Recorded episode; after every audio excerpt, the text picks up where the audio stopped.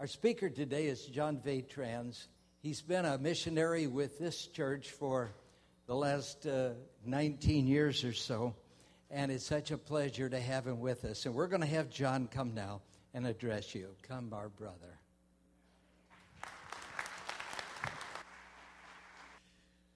Well, praise the Lord. It has been a wonderful morning, and uh, thank you so much for the music. We've always looked back, uh, whenever we come back here, every four or five years, uh, we look forward to the uh, wonderful message of song. It's really healing and uplifting for us. Just a few words about uh, about uh, my family. Uh, my wife and I both are um, originally from Romania. We were born and raised in Romania, and our parents fled communism in the early seventies. And, um, oops, thank you. In the early seventies and um, um, uh, in the mid-seventies, by God's grace, we were given the privilege to uh, to to come to this wonderful land of honey and milk. Um, it is a privilege, I say, we, we don't deserve that. My wife was nine years old when she came, and I was... Um, I was eighteen. Let me just share with you a little bit. During Romania was uh, one of the uh, the cruelest uh, uh, dictatorship in Eastern Europe, and at that time during the communist regime, the government uh, sold people, and uh, they they sold the Jews and they sold uh, evangelicals and Germans. They wanted to get rid of them, and the evangelicals were a threat to the uh, to the communist regime and to their philosophy. So. When my father, my father escaped through Greece, and my wife's dad escaped through Austria over the mountains. And then when he came here, he really wanted the whole family to come, and uh, it, it was nearly impossible. Anytime I went to ask for a passport, and and they would kick me out. They would literally just take me and kick me out of the uh, the uh, police uh, department there. Uh, my father met a Jewish doctor here, a Romanian Jewish doctor here in Hayward, California here, and uh, he knew about this, uh, it's called the government gentleman's agreement, where they were selling people for hard currency. So um, my father was told that it cost five thousand dollars to to uh, buy us out of the country. So that's what he did. Uh, no money orders, no checks. My dad worked hard. He worked as a janitor for a candy factory in Oakland. And uh, I remember his house was sixteen thousand dollars. Coming up with five thousand dollars was a lot of money. But I can say that by God's grace, I've been redeemed twice. Once by my Heavenly Father through Jesus Christ. And once by my dad. Well, you know, the minute my father paid the money here, because they've sent their, uh, their people uh, in U S and they've got the money, they will count it all. And within not even a month, I was called in. And I was giving all the uh, the paperwork and uh, the passport to leave the country. So uh, this was in the mid-seventies. Uh, I met my wife here. I am in love with her for thirty years. She is the most beautiful-looking Romanian young lady here.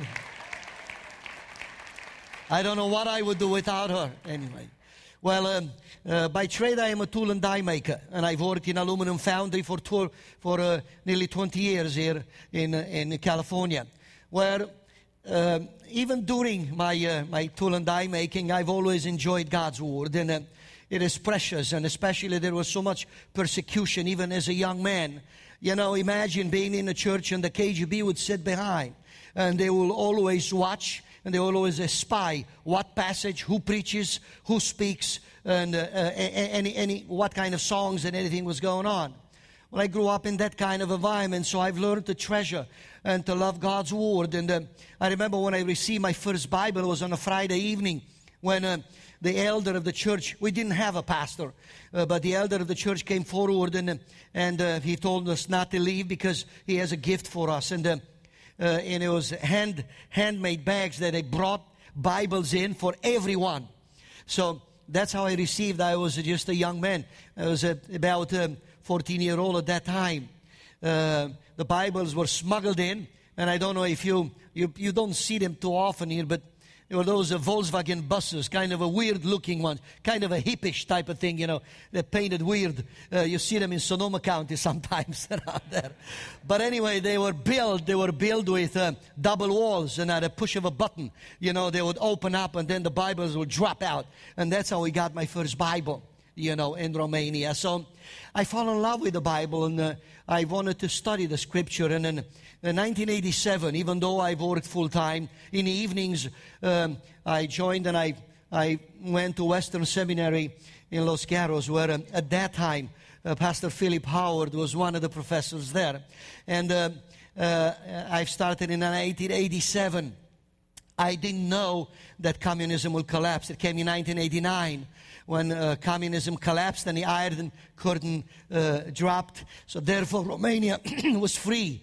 And for the first time in nearly half a century, people were enjoying freedom. Well, I even remember, you know, the moments that uh, it was a it was a, a systematic theology and practical theology, and and I remember when Pastor Philip Howard once he spoke about the attributes of God, and we were just so fascinated about God's beauty for the first time, exposed to His uh, love, and and then to the to the to the harmony of uh, the balance between God's love and God's righteousness and God's justice and uh, God's holiness and all that. And uh, it was a class of about twenty students, and uh, uh, they were some of the long classes, about six-hour classes on, on Saturdays.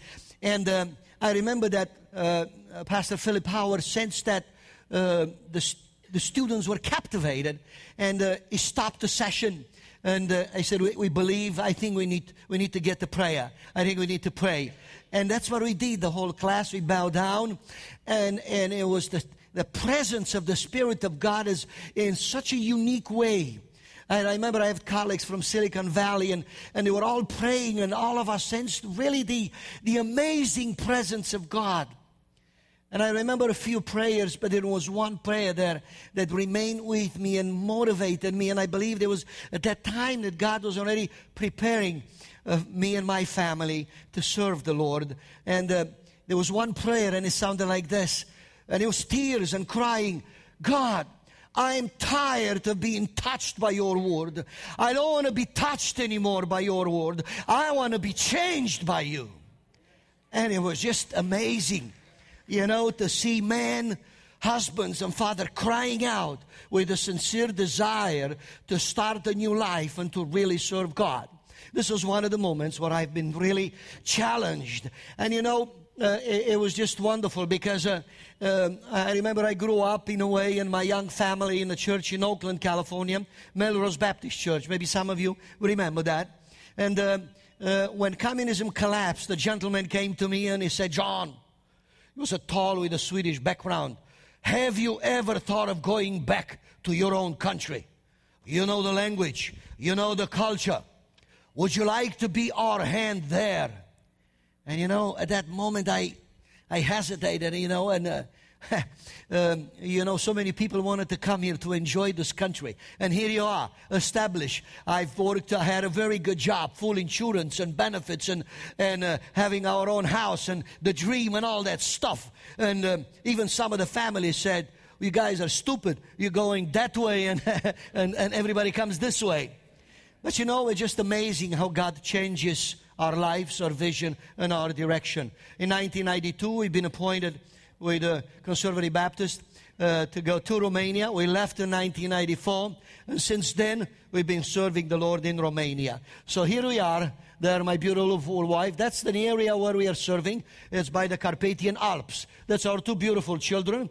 Our uh, daughter, Daniela, she graduates this May from Liberty University, majoring in music and worship, and she is flying with us back in June, in June, so we will be serving together.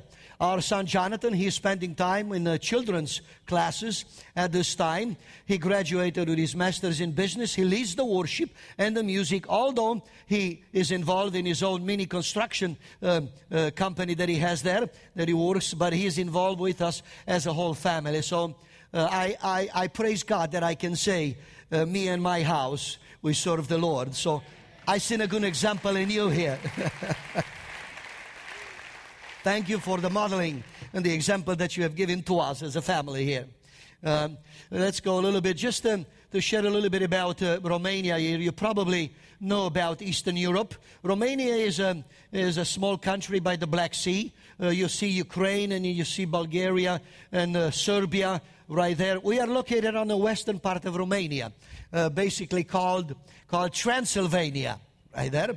Um, it is a beautiful country. Um, population is about twenty-two million people. It's basically an agricultural country.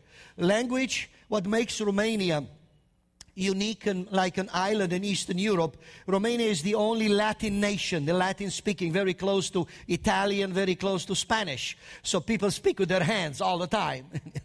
um, most of the countries, uh, you will have Ukraine, you will have Poland or uh, Serbia or Bulgaria, they are all Slavic-speaking, Russian-related languages right there. Romania has joined the European Union, does not have the euro, thank God for right now. Do not have the euro for now. Just to hear about the language, well, uh, cum te llama. And in Spanish you will say, como te llama.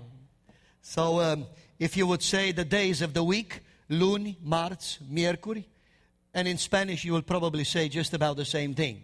Now, because Romania is part of the European Union, Uh, Romanians are all over the place, uh, especially in Spain. There are about two million Romanians, and I've been invited to preach and, and uh, um, evangelistically in two locations there were, because now there is no need for passports and uh, uh, passes. They just travel all over Europe right there. Let's go a little bit further on. Uh, most of the uh, Romanians are Eastern Orthodox. Eastern Orthodox are very close to, it's, it's, it's not a practicing religion. Um, it's very much ritualistic, just like Catholicism, very much tradition involved. There is there is not much said about the personal relationship with Jesus Christ or or um, being born again or anything like that. Catholics are just about four point seven percent. Protestants are under ten percent. It's the country the, with the highest percentage of evangelicals in Europe in relationship to the population. So when I speak of twenty-two million people, the ten percent of the twenty-two million people, it's the highest percentage of evangelicals um, out of entire Europe. So France does not have uh, ten percent evangelicals, you know, like France has over, uh, nearly ten million Muslims or so forth. So uh, Romania has been really growing evangelically after the collapse of communism. So Eastern Orthodox is very close to, the only difference from Eastern Orthodox to Catholicism is that the priests are allowed to marry and have family, while the priests in the Catholic Church are not. Yes. Now, uh, the minute we got into Romania in nineteen ninety-four, we've seen the, the need was for equipping the nationals. Imagine, for nearly half a century, there was no freedom. Churches were not able to be planted. Uh, uh, uh, there was a need to, to train and equip the nationals to be involved in the uh, reproduction and leadership. The philosophy of communism was to, to diminish, to destroy the development, the leadership, and so forth. So, um, one thing I was asked to do is to teach in a in the uh, seminary in Bucharest. Uh, now, let me just give you a little bit a story about the seminary in Bucharest. This Baptist seminary in Bucharest was established in nineteen twenties by American missionaries. So way before communism. Communism took over after the Second World War, after nineteen forty-five. Well, in nineteen twenties, American believers, this is about vision, and this is just so important and exciting.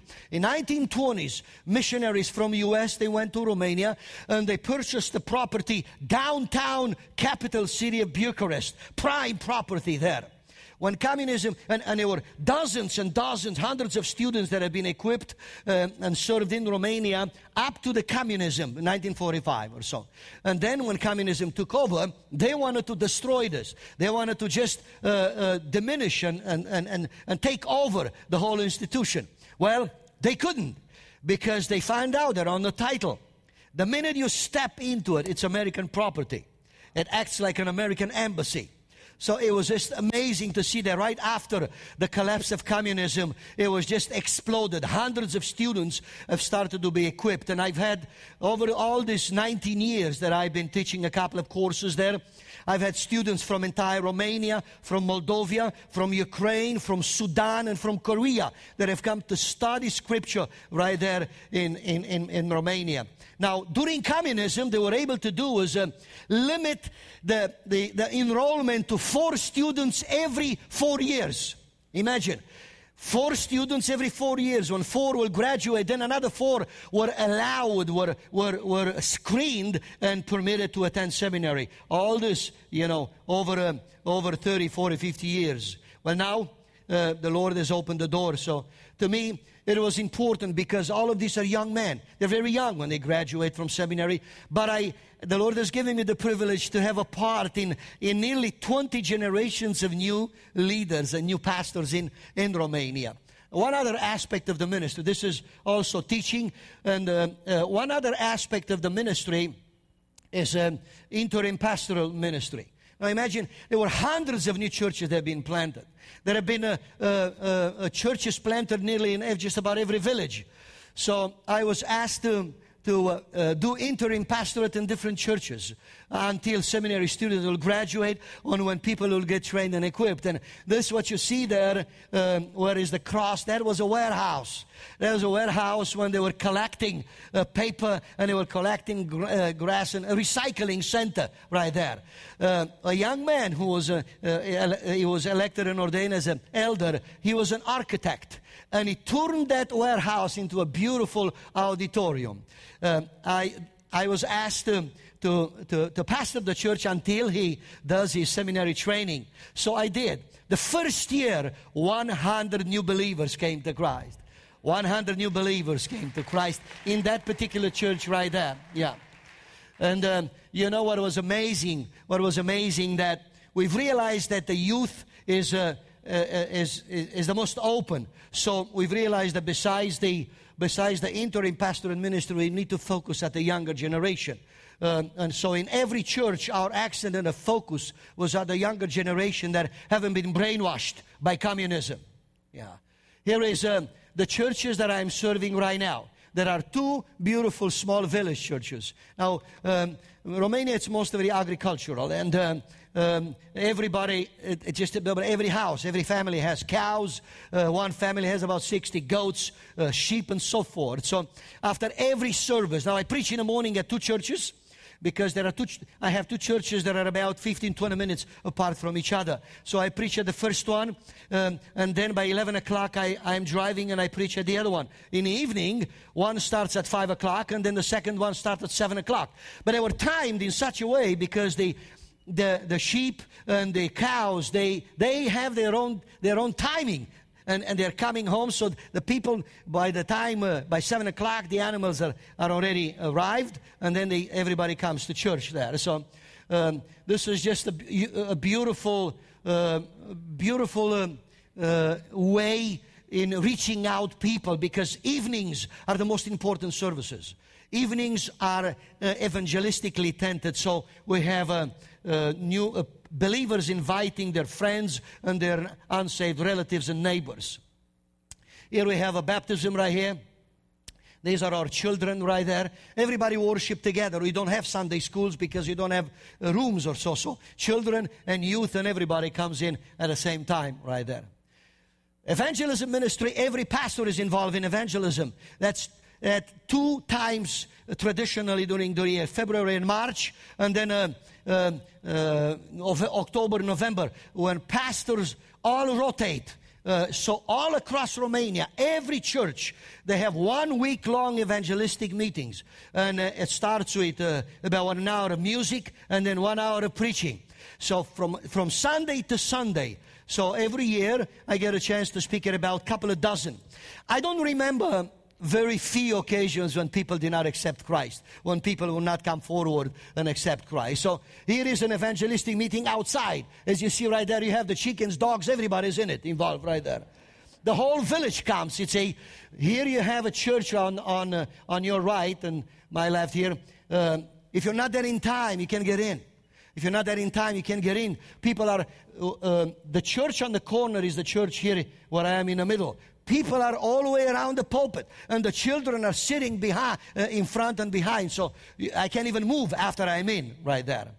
Uh, this is a this is a home church, and this is how it starts a, a church when it's planted. Somebody offers a room, or somebody offers their house for a Bible study. So basically, when I say preaching, it's not always preaching. It's talking to people. It's sharing with people about who God is, who Christ is, and what Christ has done for you in a simple way. Somebody asked me, you know, do I need to do I need to be uh, uh, trained, and do I need to have diploma? You don't need to have nothing. You need to have the Spirit, and you need to have the joy of the Spirit to be able to share Christ right there. I had some of the students that after they graduated seminary, they went to England to do some uh, to do some extended education. By the time they come back, I won't understand anything they say, you know, after they got all that sophisticated stuff. Yeah. Here is our family serving together, our daughter and our son right there, and my family. Yes. This is a Reformed church.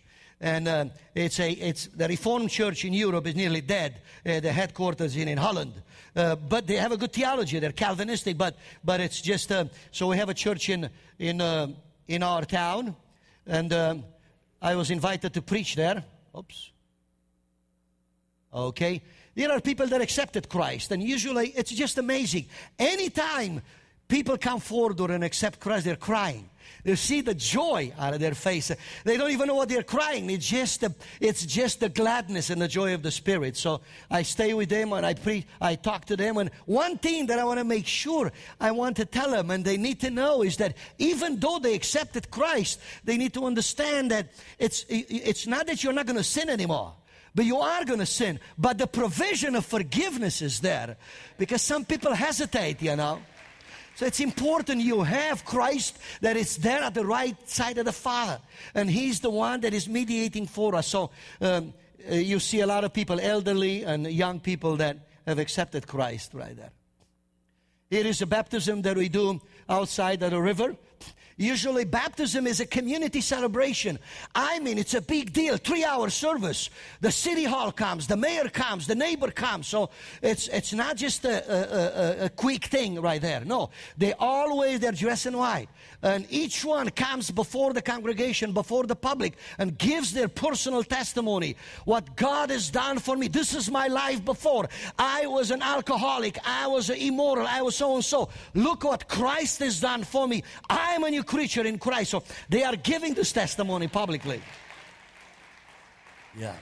Now, uh, this is a, uh, a baptism that is done outside right there. We don't have a, a, a thing inside, so we do it right outside. In the middle, right there, this is a this is a gypsy church. I don't know if you've ever been into one of the gypsy churches, but it's really exciting because these guys are really uh, into it. They are very enthusiastic and they're very passionate. So I was invited at an evangelistic meeting, and all of these people accepted Christ. So then I was invited to go back. What I like to, to when I am invited, there is a village that it's only gypsies, you know, almost one hundred percent.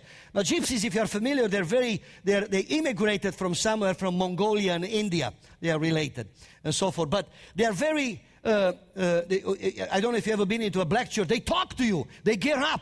They speak to you. They're just so... Uh, it's easy to approach. Very open, yes. Now, youth ministry, as I mentioned, we have every month we have uh, youth uh, rallies where youth comes from all over the place. Um, and we have it in our own town because churches do not have youth pastors. Churches are very small. Some churches are fifty members, some churches are forty members, and they could not afford youth pastors. So what we did, every month we have activities, concerts, and we have uh, uh, all these youth. Some churches have three, some churches have ten youth, and so forth. When we say youth, it It's all together. Adolescents, some are fourteen, some are thirteen, some are twenty-six, some are... So there is no discrimination right there. They all come together, right there. All ages, yes. Here we are serving together with uh, our family. And this is, uh, um, we, uh, a youth, imagine getting three or four Uh, for one year, four hundred people every Saturday night, or more people on Saturday than than you would have on Sunday. And you know what I've seen is that it's interesting that you always have the, the, the major obstacles and barriers is traditionalism, you know, uh, ritualism, even among evangelicals. But you know, the youth, they don't care. You can do anything you want with them. With the, with the older generation, you know, fifties and sixties, can't do very much. You know, the maintenance work, that's about all. I mean, these guys are stubborn. But anyway, the youth is open. The youth is really open. And uh, every year I am invited to speak at this camp here that a uh, few hundreds of, of youth come, uh, students. So you have here on your uh, on your right here, I kneel down with those that accepted Christ, about a dozen right there. We have about a um, half hour away, we have the ski slopes down. Now, I'm not a, um, uh, I, I like to ski, but not slowly, slowly. But you know what, what happens? Uh, I was invited at a small church in South Lake Tahoe. And uh, I was given about six minutes to say a couple of words about ministry in Romania. So what can you say in six minutes? This is grace and privilege to be able to share with you for more than half an hour. So I've told them, these guys in Lake Tahoe, I said, you know, we got snow too, you know. So after the service, a gentleman came to me and he said, you know, John, do you want some skis? And I said, well, it would be nice. But, you know, people say things, promise things, and you never hear from them. But anyway, this time, this time after, you know, a week or so, he called me. And he said, John, do you still want the skis? I have them for you. I say, yes, I would like to. I have a hundred pairs. Oh. But there were even more afterwards with uh, snowboards and uh, all the clothing and all the boots and everything else. So we find a way to ship them there because skiing is expensive, you know, so... Uh, we take the youth out, twelve or fourteen or so. Uh, we rent a little cabin, and we've seen many of them accept Christ. And even out of this bunch that you see here at uh, at, at your left right there. So uh, here is Jonathan, my son, is right there flying. Anyway, yes. Now, I wanted to say that it was mentioned a little bit about the impact of your ministry and about your faithfulness over the years. When we when we... started to work in this section of the country, in Romania, we've seen the need to have our own place, to uh, our own platform to develop for training and equipping the nationals. You know, it's just amazing when you have the autonomy of training and equipping. And I want to say that because, you know, um, I mentioned a little bit this morning about uh, the, the, the church that I like to worship the most. It's it's one of those churches that is not even, it's it's it's not a Baptist, but it's not a Pentecostal, but it's kind of a Bapticostal type of thing. And I, and I tell you why, because if you get into a real, real historical, traditional Baptist church, it's kind of dry. They got theology, and they got they got the doctrine, but they don't have the warmth, the heart, you know. But then when you get into a Pentecostal church, boy, those guys are flying. I'm telling you, they are really excited. So once you can get them together, you know, kind of a Baptist type, then things are moving, you know. So I think we got it this morning with the music here. So we wanted to have a place to do, to invite people, not only for us to do the ministry, but to facilitate for others to come. And we hope and we pray that one of those days, the Lord will bring you, Pastor Howard, to come to visit us there in Romania. Yes. Yeah. This is a this was a property that when we when we when we purchased this property was a fifty feet by fifty feet was eight dollars. Imagine eight dollars. The forest was all almost free on that, so it was just so inexpensive. But uh, the roof on this property, it was because of your giving, because of your faithfulness. In fact, we struggled. What are we, how are we gonna? How are we gonna cover? How are we gonna put the roof on it? And it was just amazing how God has blessed us through Valley Bible, through you. So um, we've been able to. This building is nearly finished. Here is the auditorium. Here we on the left side, you see where we hold the conferences. There, it's about one hundred fifty. We feel that we made it too small because it's always packed, you know, with people. Here is where we have the youth and where we have conferences right there. This is what you see right from the balcony. Those are the Carpathian Alps right there in Romania. To me, every four years we have a chance to come back, but it is a privilege to be able to express our gratitude in person and to thank you from our hearts for being partners with us, for being partners for the kingdom. And I wish that some of you will be able to come to see the fruits of your faithfulness there in Romania. Uh, I sure, we sure appreciate the fact that uh, we have this time to share with you. Now, in a few minutes that we have left here, I like to, I like to uh, uh, share with you about Romania, but in the context of the Scripture, because um, this will give us more understanding of how things have changed and why things have changed from communism now to freedom, and how people there in Romania uh, are taking advantage. How and what can we learn from what has been happening, and how can things change in our lives from their experience there? Now, um, you know, uh, we, we are living through very interesting times. We see this globalization and the changes and the crisis that we have, financial crisis. You've seen the collapse in Greece and then in entire Europe, and the dream of European Union is kind of fading away. Their dream of the United States of Europe is kind of beginning to, to shake a little bit right there. But there are financial crisis, political crisis. If you look in Iran, if you look in Iraq, and if you look in Syria, and, and, and we have the tornado. So it's social crisis. We have Have a financial crisis and also spiritual crisis. But you know, faithfulness in times of crisis, it's the test for faithfulness. You know, when everything is all right, when the family is healthy, when the wife is okay, the children are okay, and, and the paycheck is there, and we have a job, it's easy to be faithful.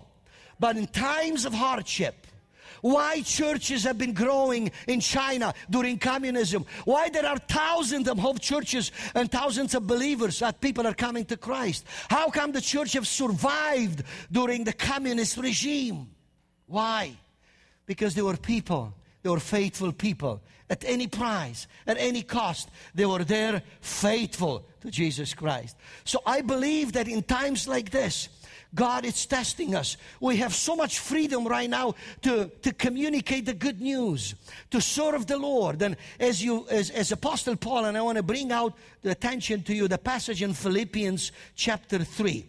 I know you know the, the passage because uh, I'm sure that has been preached on this. But uh, I, I believe that Apostle Paul was so concerned about, uh, although he was just about ready to, to be with the Lord, but he wanted to make sure that the believers would remain faithful, that they will stay in the race, that they will communicate the gospel, that they will be victorious. They wouldn't abandon the dream and, and their responsibility. So here in this Philippians chapter, uh, uh, it's Apostle Paul wants to communicate in such a wonderful way what does it mean to be faithful.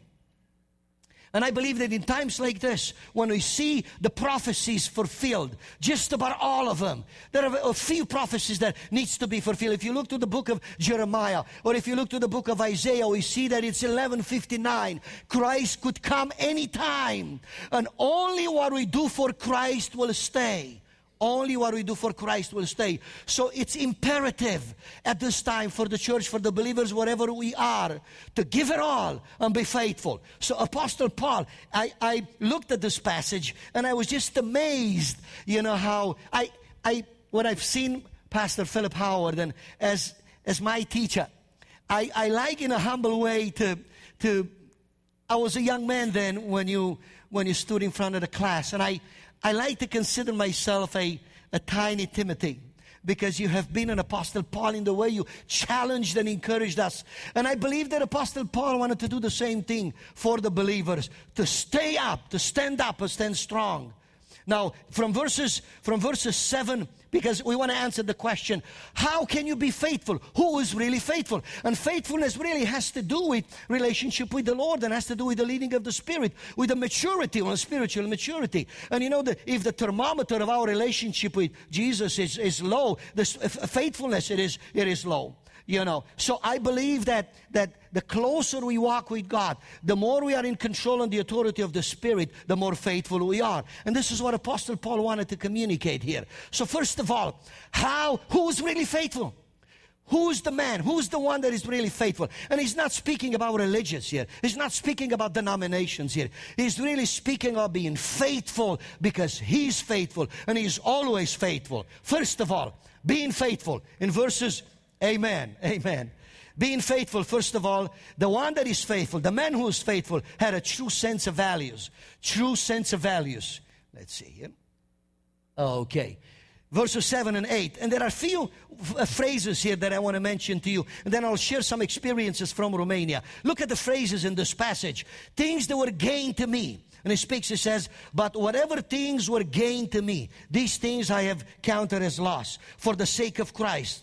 More than that, I count all things to be lost in view of the surpassing value of knowing Christ my Lord, for whom I have suffered the loss of all things, and count them but rubbish in order that I may gain Christ. This is spiritual economics. Once you know Christ, your, your system of values changes, your priorities changes. You can't be the same. Your hobbies changes, your thinking changes, everything changes. So Apostle Paul says, I know what I've been before. Before I knew Christ, and now things that were dear to me, things that I've enjoyed, things that I've loved, all of these things, I detached from them. I abandoned them because I know the value of knowing Christ. Oh, the song, the song this morning, I didn't even know. It was the Spirit. I didn't know what song you're going to choose this morning. But, you know, to know Him, to know His righteousness, He, Apostle Paul mentions here, you know, how, how much do we love Christ?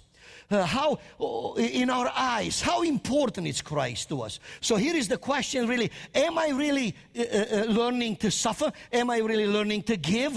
Uh, am I, I am I learning to lose? You know, one that has influenced my life and that has contributed to me uh, going into the serving the Lord was my grandfather. He was really a faithful man. Uh, he was an itinerant preacher, although he was a carpenter. So he preached uh, from Friday night. He would go into the villages and preach the gospel.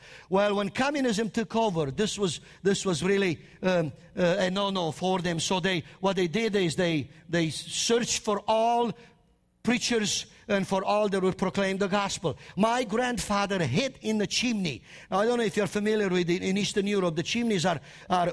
wide and have a double chamber there because they smoke. When they do the fire, they smoke the sausages and the ham and the bacon and all that. So he hid in the chimney for three years.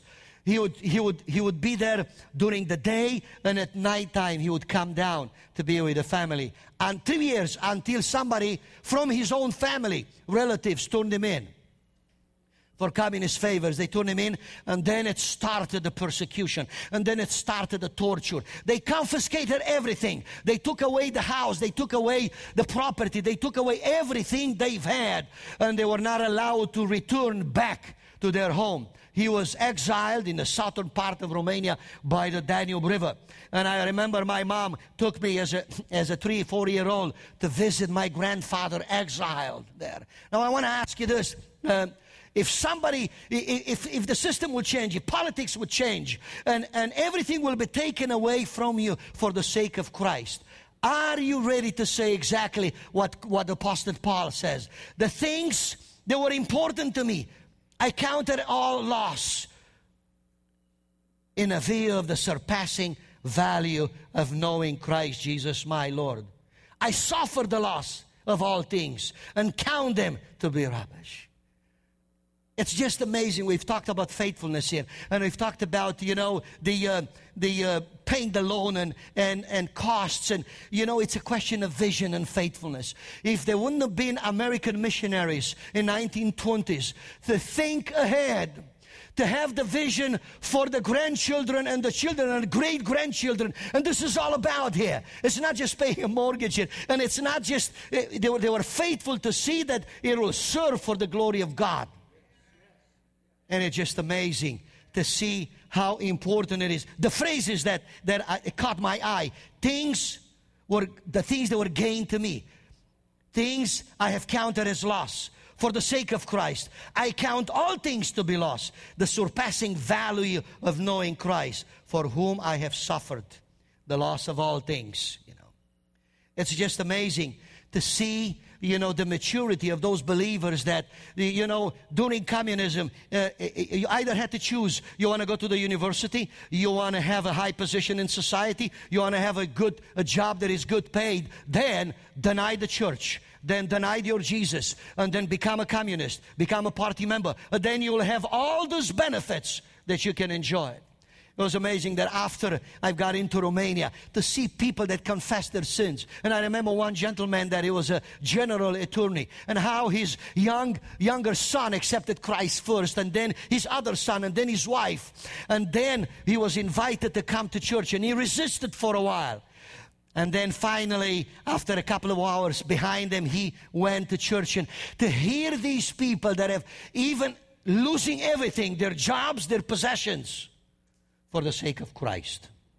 For the sake of Christ. And when you look over the history, all those believers that have been a model for us, you know, um, to be faithful. And you know, when I think of myself, you know, when I was eighteen years old, I got married at twenty-four years old, and I've had everything, and I enjoyed, you know, my new house and the family, and then you get established in security and all that. Let's face it, we all have a little materialism in us, you know, and how, and I was a little shaky, and I said, am I, am I going to leave all this behind? Am I going to get it back? Am I going to be able to? And you know something? God is Jehovah Jireh, and He's the God of provision, and nothing will miss. He will give it all, you know. And we never regret it, because the Lord has been good to us, and He's been always faithful. So the question is, you know, the senses of value, the true sense of value. I look everything. I remember a book, a, a chapter in John Calvin. And, and the chapter that he wrote, you know, in, in Christian Institutes was Living in the Light of Eternity. Living in the Light of Eternity. Because, you know, we are going to see Him, and we are going to give an account of our life. Secondly, here in the passage, um, not only that of a believer, uh, a faithfulness of a believer, it needs to, it needs to be seen in his uh, in his in his values. But secondly, a faithful man has a true sense of identity. And there, here you see in verses nine and verses uh, ten, um, and I may be found in Him, not having a righteousness of my own, derived from the law, but that which is through faith in Jesus Christ. And he speaks on, he goes on, and he says, all that I have in Christ, it is His righteousness. And I want to be identified with Him, with His suffering, with the power of His resurrection. And you know, when we say identify with Him, covered in Him, and when people looks at me, he will see Christ in me. And this, I want to mention this because it was so important in Romania, how the church was growing. You, you're not able to, to, to evangelize anybody. You're not able to share Christ on the streets with anybody, but it was the personal testimony, identifying with Jesus Christ. When during communism, people would see a believer, the one who knows how to how to love and how to forgive and how to conduct himself as a father, as a husband, and so forth. And it was the testimony, identifying with Jesus Christ, modeling Jesus Christ. And that's how people would want to. How church was growing, because you couldn't preach evangelistically, you know, but it. It was a testimony, identifying with Jesus Christ. You know, one of the theologians that I have enjoyed very much over the years was Dietrich Bonhoeffer. He was a German theologian that has, uh, he, he wrote the book, The Cost of Discipleship. I encourage you to read that. And uh, he, during the Second World War, he came, he came and immigrated to the, to America. And then he, he, he began to really, uh, uh, uh, When he, when he remembered his brothers and his churches suffering, being persecuted by the Nazis, his conscience bothered him. And he decided he needs to go back. He needs to go back. He cannot enjoy the beauty and the blessings of this country when his brother and sister were suffering. So he went back.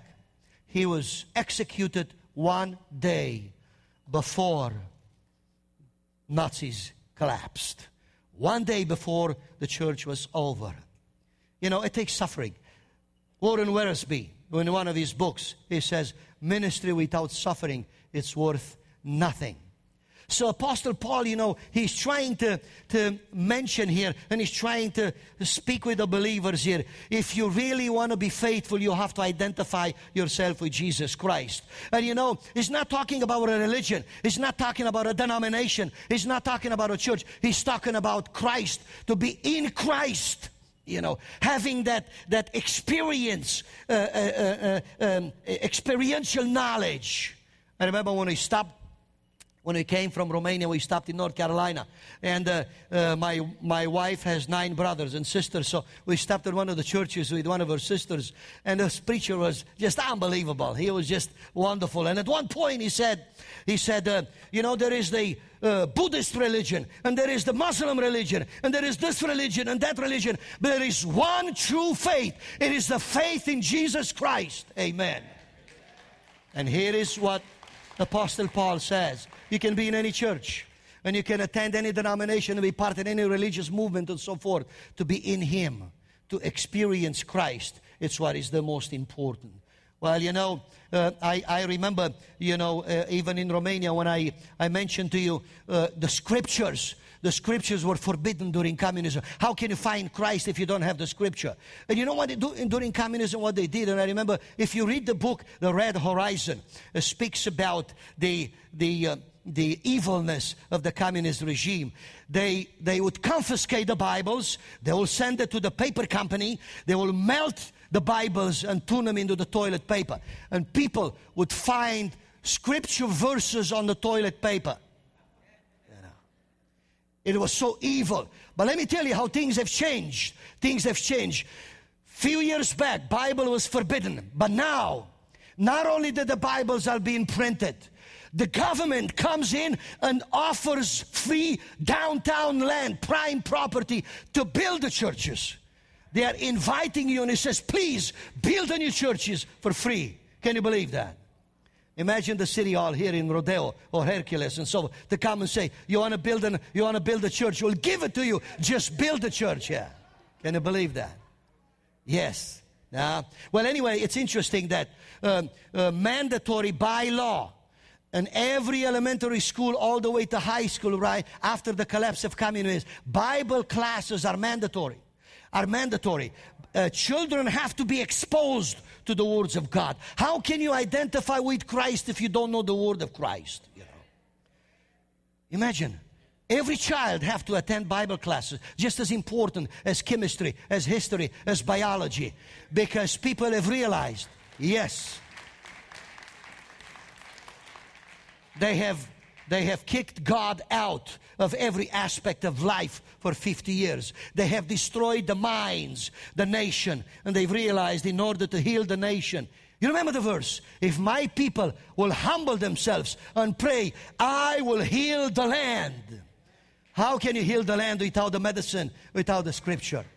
So the process here of identifying with Jesus Christ, Apostle Paul says, to be in Him. And, you know, to fellowship and, and be conformed to His death. Thirdly, that I want to mention to you here is not only that being faithful, you need to have a true sense of value, true sense of identity. But lastly, okay. Okay, a faithful man has to have a true sense of direction and a true sense of determination. And you know, if you read the passages from verses twelve, thirteen, and fourteen, you know, Apostle Paul, you know, it's just amazing to see people in Romania. They don't want to lose it again. Now that they've got it, they want to make the most of it. They want, they are so determined not to, not to repeat the history again, you know. So when you read the passage, twice he says, I want to press on in order that I may lay hold of. Then he goes on and he says here, forgetting what lies behind and reaching forward to what lies ahead. You know, he's looking forward. He's so determined. And he speaks here about the goal. I press on for the second time towards the goal for the prize of the onward call, the call of God. You know, it's just amazing to see for the believer today, you know, how determined are we?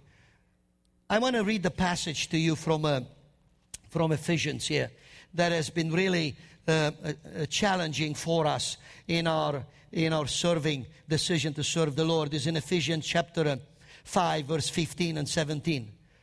Therefore, be careful how you walk, not as unwise, unwise man, but as wise. This is Ephesians five, fifteen, sixteen. Making the most of every opportunity, because the days are evil. Making the most of every opportunity. So, then do not be foolish, but understand what the will of the Lord is. Can you believe that?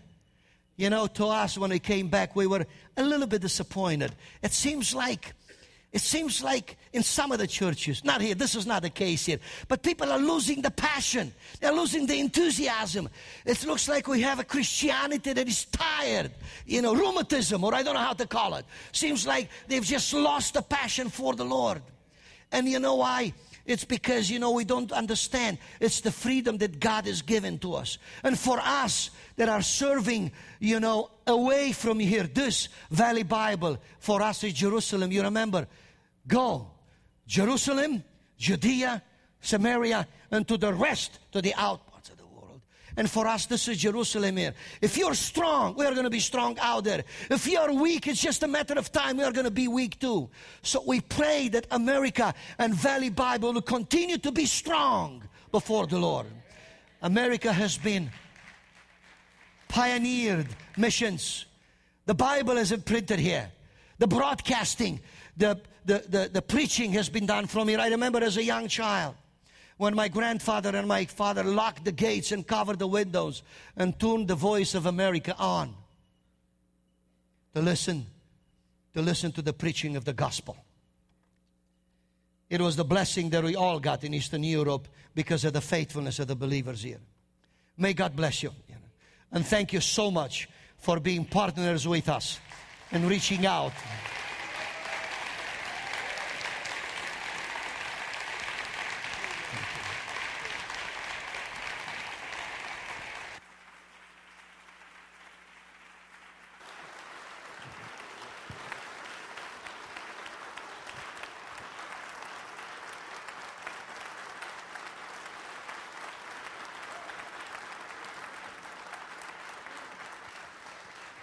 You may be seated. I, this is why I love teaching. You never knew uh, if it took or not. It took in John.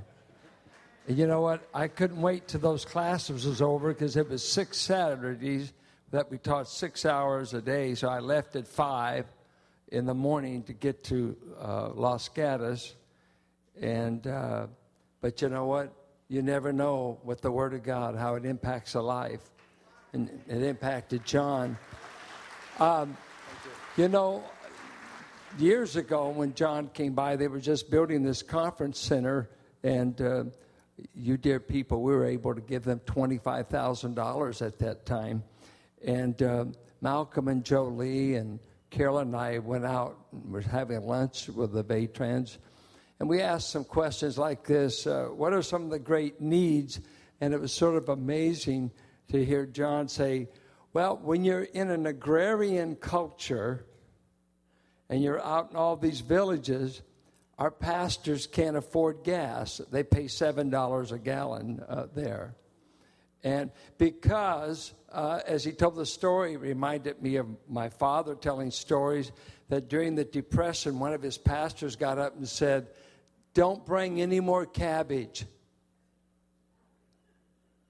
I can't eat anymore, because during the Depression, they never had any money to give the pastor, so they gave him eggs. They gave him bacon. But you can't buy gas with cabbage. You can't. And he said, our pastors don't have enough money to buy gas. And so getting around is difficult. Well, what was wonderful is last week uh, we checked with Ron Hughes. Said, well, you know, we've been in these tight times. How are we doing on missions? How are we doing on missions? Says, well, guess what? You people have been supporting missions and provide a surplus. And we said, why don't we just give him ten thousand dollars and they keep helping right there.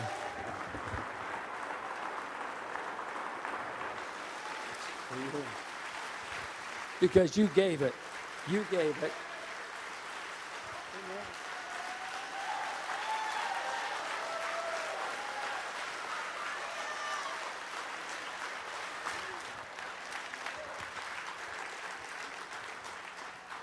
And I want to tell you, this is really the momentum about us pushing about paying off this mortgage. You know why? We pay twenty thousand dollars a month to bank interest. I'd rather send it to our missionaries. I don't want to pay interest anymore. I'm tired of paying interest. I want out of it. And you know what? I don't think if you had it in this congregation, you've never given it to be able to eliminate the four million whatever. But guess what? We've got a God that's got it. And if our priorities are right, if we want to give it to the right places, God will see to it we have it. And so we're going to eliminate a mortgage because God's going to provide. Uh, don't be looking at your pocket. Don't look at mine. I want to give. You do the possible. Got to do the impossible. He didn't tell you that part.